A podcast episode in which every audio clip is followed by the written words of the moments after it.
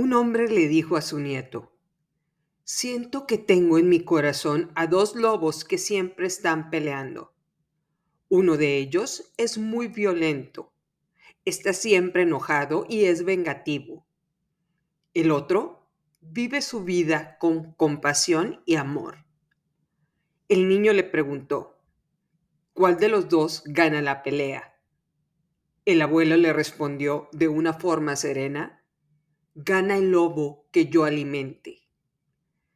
Bienvenidas al episodio 27 titulado El infierno de Charlie de Emilio, segunda parte, en el cual hablaremos del infierno de este adolescente y para terminar contaremos la historia de un árbol hermoso llamado bonsai. Para empezar, les quiero decir que me quedé pensando que ese día me había dejado abrumar por las llamadas de mis amigos banqueros y por recordar todas esas pequeñas piedras con las que he tropezado. Es decir, alimenté al lobo obscuro en lugar de recordar todo lo que he avanzado y encontrar la capacidad para seguir creciendo, lo cual alimenta al lobo de la creatividad y entendí que no puedo dejarme abrumar por el 1% de mi vida que fue negativo, en lugar de llenarme de luz del patronus, del 99% de todo lo que puedo lograr. Déjenme decirles que después de mi lapsus del ataque de ansiedad, me acosté en mi cama y me puse a ver un episodio del reality show de Charlie de Emilio. Confieso que solo pude ver un capítulo, porque no me gusta ese tipo de espectáculos en la televisión. ¿Qué haces viendo a Charlie de Emilio? me dijo con sorpresa a mi hija adolescente cuando entró a mi cuarto. La sigue en TikTok. Los bailes que hace todo el día son de esta adolescente. Entraron mis hijos y me dijeron asombrados viendo la televisión, es Charlie de Emilio. Parecían hipnotizados con esta adolescente. Conocen a Charlie porque su hermana le gusta grabarse bailando como esta superestrella. Y ellos se graban con los videos de su hermana para bailar también. Charlie D'Emilio es una adolescente americana de 17 años. Se me figura físicamente a mi hija. Digamos que tiene el mismo tipo físico. Alta, cabello negro, piel blanca. Fue la primera persona en el mundo en tener 50 millones y 100 millones de seguidores en TikTok. Tiene estos dos récords. Digamos que es una bailarina. Y Charlie empezó a sumar seguidores por esos bailes de segundos que subía a la plataforma, lo cual hizo que las adolescentes a nivel mundial la empezaran a seguir e imitaran sus pasos. La niña luce sana, y sus bailes parecen inofensivos. Es decir, no baila lambada o cosas extrañas. Sus movimientos tienen mucha precisión y parece que es muy buena coreógrafa y una mujer muy creativa. Solía grabarse en su cuarto o enfrente del espejo de su baño y lo sigue haciendo para no acabar con su magia. Charlie es auténtica, carismática y muy talentosa para hacer una mini rutina de baile. Y me di cuenta de su impacto cuando todos mis hijos la reconocieron en la televisión como si fuera una grata sorpresa. Y se quedaron a mi lado viéndola en la pantalla. Actualmente es la persona con más seguidores en el mundo. 100 millones de seguidores en TikTok. Y ha logrado lo que yo no he podido hacer que es crecer de forma exponencial en TikTok orgánicamente. Por lo que esta podcaster, es decir, yo, le tiene respeto. Sí, estimado 19%. Hoy hablaremos de una adolescente puberta que baila frente a una cámara. Una adolescente muy exitosa. Las invito a buscarla en redes sociales para que vean la imagen fresca y auténtica que proyecta. Vamos a hablar de algunas situaciones de Charlie de Emilio y vamos a verla en su proceso como empresaria. porque en este momento la niña vale 7 ceros en dólares. Ella aparece en comerciales del Super Bowl y todo lo que toca este adolescente parece convertirse en oro. Charlie solía tener un look casual. Ahora vende su línea de maquillaje, por lo que sale más producida en los videos. Pero imposible decírselo, porque al parecer tantos mensajes negativos la están afectando. Es decir, está viviendo un infierno, al punto que tiene ataques de ansiedad una docena de veces al día, lo cual lo puedo entender al 100%. La exposición mata tanto como un cuchillo, dijeron en los Juegos del Hambre. Y al parecer, Charlie ya lo vivió en carne propia. Está expuesta a millones de comentarios día a día. Es decir, opiniones sobre si les gusta o no lo que está haciendo, si se veía mejor sin maquillaje, si sus videos son tontos, si es una mala influencia para los jóvenes, o si un video que subió no fue suficientemente bueno. Y aquí sería bueno mencionar el consejo de la baronesa en la película Cruella, el cual dice, si me hubiera preocupado por otros, habría muerto como tantas mujeres brillantes con un cajón lleno de un genio sin descubrir y un corazón amargado. Charlie dio un pequeño primer paso haciendo lo que le gustaba hacer bailar. No contrató managers ni asistentes para empezar su negocio. Su primer video no fue perfecto. Durante meses, creó diariamente contenido para subir a redes sociales y con este contenido imperfecto, ganó millones de seguidores a finales del 2019. Es decir, cuando el mundo estaba enfrentando a la pandemia crear contenido es algo que las personas que me piden entrevistarlas no entienden. Yo creo contenido para mi audiencia. Yo no entrevisto o me siento a escuchar el contenido de alguien más y hago preguntas. Por supuesto que en algún momento lo haré, pero lo haré con personas que realmente puedan sumar al proceso de esta comunidad y no como un requisito para publicar un episodio más. Un punto que nos muestra Charlie, si estamos esperando a que nuestro producto o servicio sea perfecto para sacarlo a la venta, ya vamos tarde. Esta niña empezó bailando frente al espejo de su baño, sin maquillaje y en ropa casual. No se trataba de ser la mujer perfecta, se trataba solo de ser ella y bailar, lo cual es su principal fortaleza. He comentado en mis historias de Instagram que ser perfeccionista es uno de los peores castigos que podemos colgarnos. El error es una oportunidad sistémica de crear algo extraordinario. Empezamos de cero, nos equivocamos, lo corregimos y crecemos. No alcanzaremos la perfección al primer intento. Lo que queremos lograr es el progreso. Eso es lo que tenemos que medir. Charlie nos lo muestra de esta manera. Ella gana miles de seguidores por segundo. Tiene el récord de más número de seguidores en el mundo y seguramente ya tiene asesores que miden con inteligencia artificial lo que les gusta a sus seguidores. Por ejemplo, yo tengo unas gráficas de Spotify o Apple Podcast que me están midiendo mi progreso indicadores que me muestran qué episodios son los que les gustan a mi audiencia. Y sobre eso, tomo decisiones sobre nuevos episodios. Esa soy yo. Aquí valdría la pena preguntarnos, ¿cuál es nuestra medición de progreso? No necesitamos empezar con perfección. Necesitamos empezar mostrando que realmente podemos vender nuestro producto o servicio. Y pongamos como ejemplo a Juan Camaney, el cual quería empezar con un ejército de administrativos. Pero con la primera piedra con la que tropiece, se le acaba el dinero y tiene que cerrar el negocio.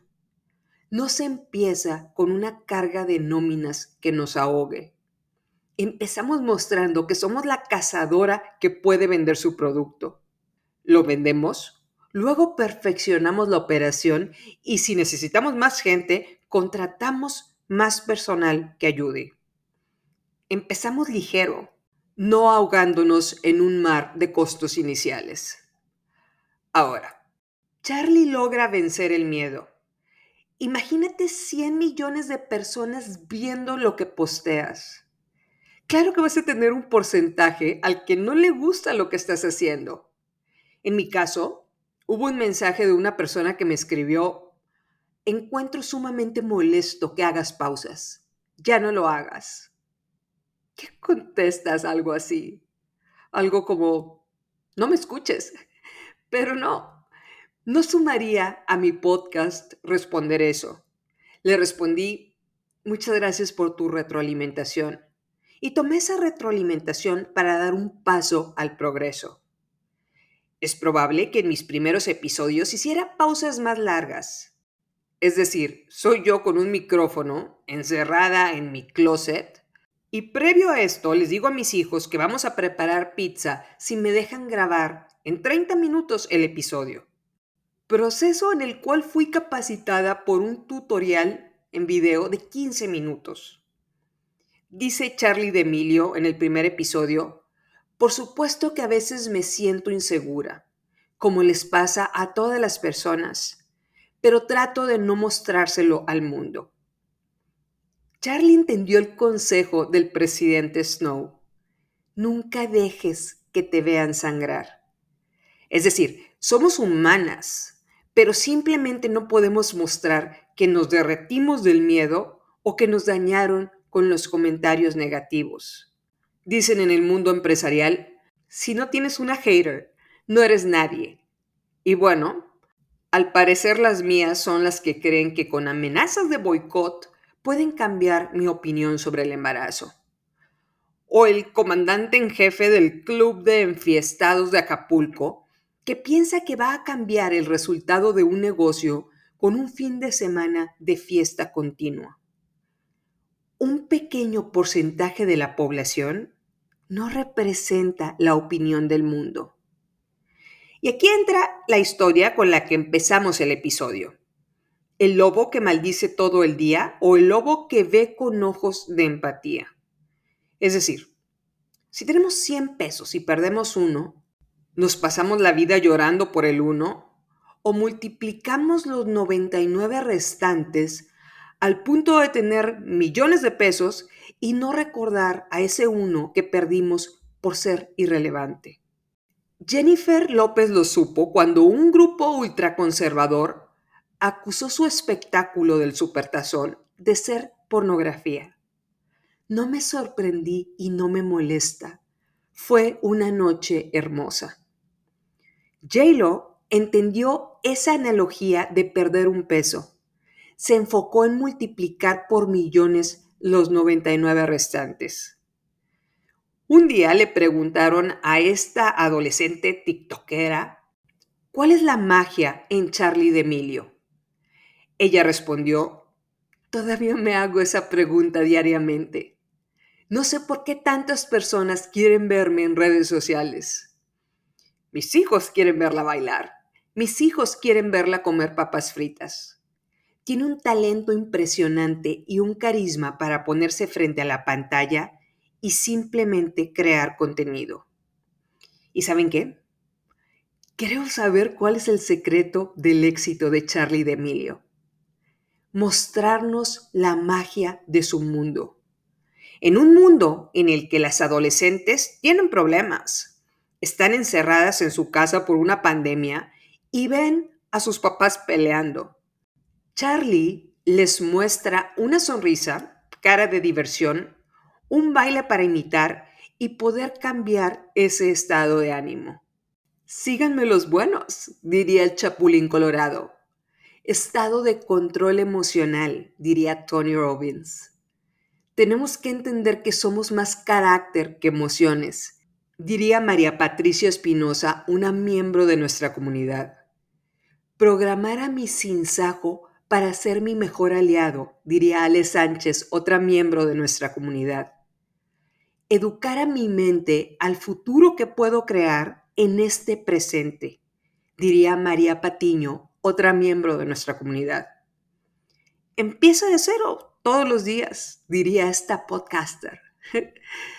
Aplicado a nosotros, podríamos simplemente iniciar dando un primer paso y dejar que nuestras fortalezas nos enseñen la magia del camino, al punto en el que digan, no entiendo cuál es la magia en esos pasteles, o en esa comida, o en esos aretes que vende. Una verdad absoluta no está en nosotras entenderla. Es simplemente dar el primer paso para que esa magia del emprendimiento se extienda. Tu cerebro puede ser tu mejor amigo o tu peor enemigo, dice Fred Durst. Charlie nos muestra que está pasando por el infierno de ansiedad. La verdad, lo hacemos todas las que enfrentamos esos fantasmas diariamente. Las que tenemos que pagar nóminas, las que tenemos que darle de comer a nuestros hijos, las que tenemos que levantarnos para ir a trabajar y las que tenemos que tomar llamadas de clientes enojadas, solo que usamos otros nombres. Apuro, preocupación, tristeza o angustia. No hay jarras de vino tinto con pedazos de manzana que nos hagan cambiar esa realidad. No hay viajes a Acapulco con un grupo selecto de amigos que nos hagan desaparecer los pagos que tenemos que hacer las quincenas. Charlie está generando millones de dólares por hora, solo con bailar en plataformas sociales y ahora a su corta edad supo que si se enfocaba podría materializar su éxito vendiendo maquillaje. Dunkin' Donuts preparó un menú llamado The Charlie por la afición que tiene a esta marca de café.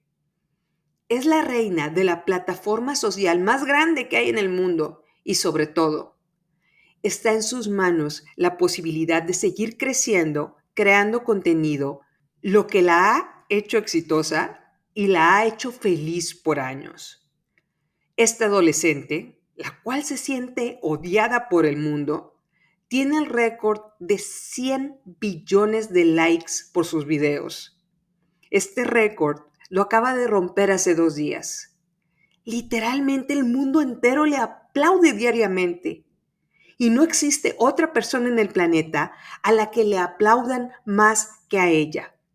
Sin embargo, a diferencia de Jennifer López, Charlie parece enfocarse en el 1% de la población que decide criticarla mientras el 99% del planeta le sigue aplaudiendo para animarla a crear más contenido.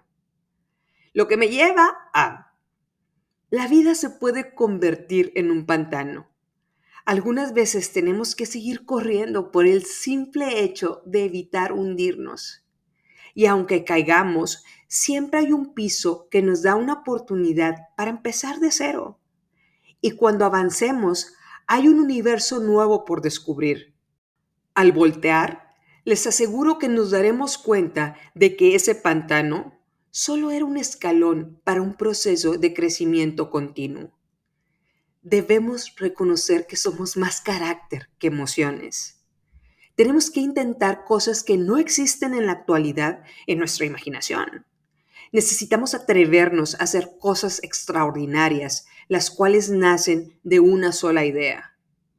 Así como la magia de Charlie D'Emilio, que decide animar con una actitud positiva y 15 segundos de movimiento al ritmo de la música para mostrarle a cada adolescente del planeta que se puede empezar de cero y que en un cerrar de ojos puede ser la persona más seguida del planeta.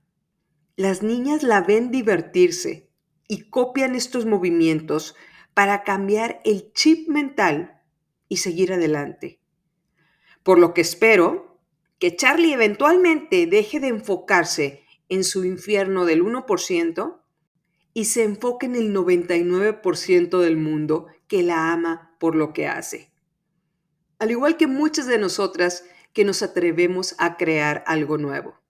Estamos expuestas a errores, críticas y a personas reflejando sus frustraciones en nosotras. Bienvenida al mundo de cada empresaria. Está en nuestro poder el dejarnos abrumar por el 99% de luz o dejarnos hundir por el infierno del 1% de obscuridad. Como dijo el anciano de la fábula, gana el lobo al que alimentemos. Ya para finalizar este episodio, quisiera hablarles del bonsai. El bonsai es un árbol japonés que crece en una maceta. Se hizo muy popular en los 80 con la película Karate Kid, cuando el señor Miyagi cortaba las hojas del árbol para darle un aspecto más estilizado. Cuando me mudé a vivir en mi departamento, quería comprar uno de estos árboles divinos para ponerlos en mi sala. Pero mi comadre, especialista consultora en Feng Shui, me dijo que bajo ninguna circunstancia podía decorar mi departamento con uno de esos árboles. Los bonsáis se descubrieron cuando la semilla de un árbol grande creció en un espacio pequeño en una montaña. Es decir, un árbol cercado con paredes de piedra a su alrededor. Al no poder crecer a sus magnitudes y a su esplendor, porque sus raíces no podían expandirse, el árbol se mantuvo enano, con la misma forma de un árbol majestuoso, pero en versión miniatura. Bonsai en japonés significa árbol en maceta. Cualquier árbol al que le crezcan ramas puede crecer en una maceta pequeña, en la cual tendrá una pequeña capacidad para retener nutrientes por lo que sus raíces limitarán su crecimiento. También se acostumbra a podarlos para evitar que se expandan. Por lo que el Feng Shui recomienda que no pongas estos árboles en tu casa, porque es una energía de crecimiento limitado. No quieres crecimiento limitado en tu vida. El bonsai es un árbol que estaba destinado para ser un árbol grande, frondoso y majestuoso sin embargo, las circunstancias lo limitaron a un espacio reducido en el cual sus raíces no pueden continuar creciendo. Cualquier mujer que vive en el confort, sin explorar nuevas oportunidades de negocio, es un bonsai en una maceta, por lo que hay que sacar al bonsai de esa maceta, lo cual es un proceso doloroso, un infierno como el que Charlie D'Emilio vivió cuando llegó a su primer millón de seguidores. Dejó de hacer algo con sus amigas por diversión y ahora tenía que subir contenido porque el mundo estaba esperando su siguiente video. Debió sentir el dolor de salir de esa maceta, que le arrancaran sus raíces, que le brindaban seguridad y ser plantada en un espacio que de hecho le permitía extender sus raíces y crecer al punto que es la estrella más vista en el mundo a sus 17 años. Y parece que ese árbol acaba de iniciar su expansión. Es momento de sacar el bonsai de la maceta. Dejemos de ser ese árbol miniatura y expandir nuestras raíces para probar nuestros alcances. El crecimiento es doloroso. El cambio puede ser doloroso, pero nada es tan doloroso como mantenerse estancado en un infierno en el cual no perteneces. Y lo más importante, una maceta no es lugar para una verdadera emprendedora, por lo que diariamente debemos alimentar al lobo que nos anime a salir de ese lugar, al cual no pertenecemos. No nacimos para vivir en una maceta. Ese es el verdadero infierno. Gracias por escuchar el episodio 27. Recuerda, no estás sola. Estamos juntas en esto. Soy Liz Delgado y te agradezco de corazón escuchar Se empieza de cero.